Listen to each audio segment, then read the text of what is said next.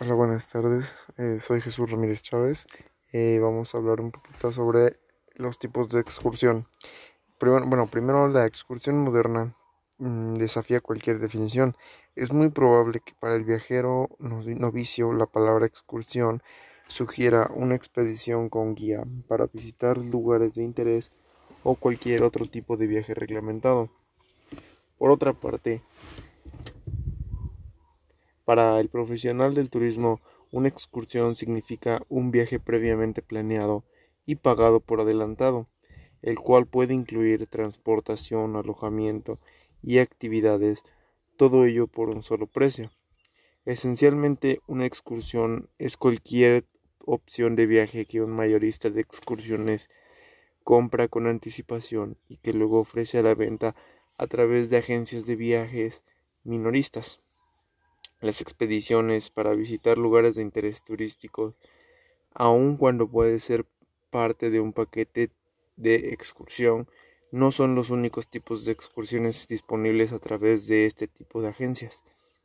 Un paquete de excursión puede incluir una combinación de tres componentes básicos.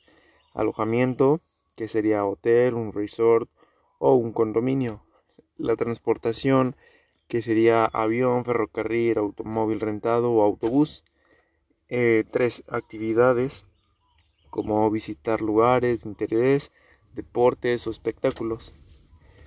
Un paquete turístico de excursión incluye una combinación fija de alojamiento y transportación, actividades, la cual es vendida a un precio de paquete establecido. Eh, bueno, una excursión independiente los clientes viajan por su cuenta la mayor parte del tiempo, con excepción de los elementos previamente convenidos. La excursión independiente no, reglamente ni restringe a los viajeros en el planeamiento de sus propias actividades.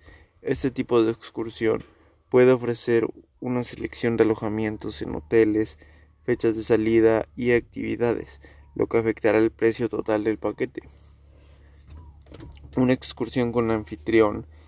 Em, a diferencia de una independiente, este utiliza los servicios del representante del mayorista de excursiones o anfitrión en cada ciudad importante incluida en la excursión.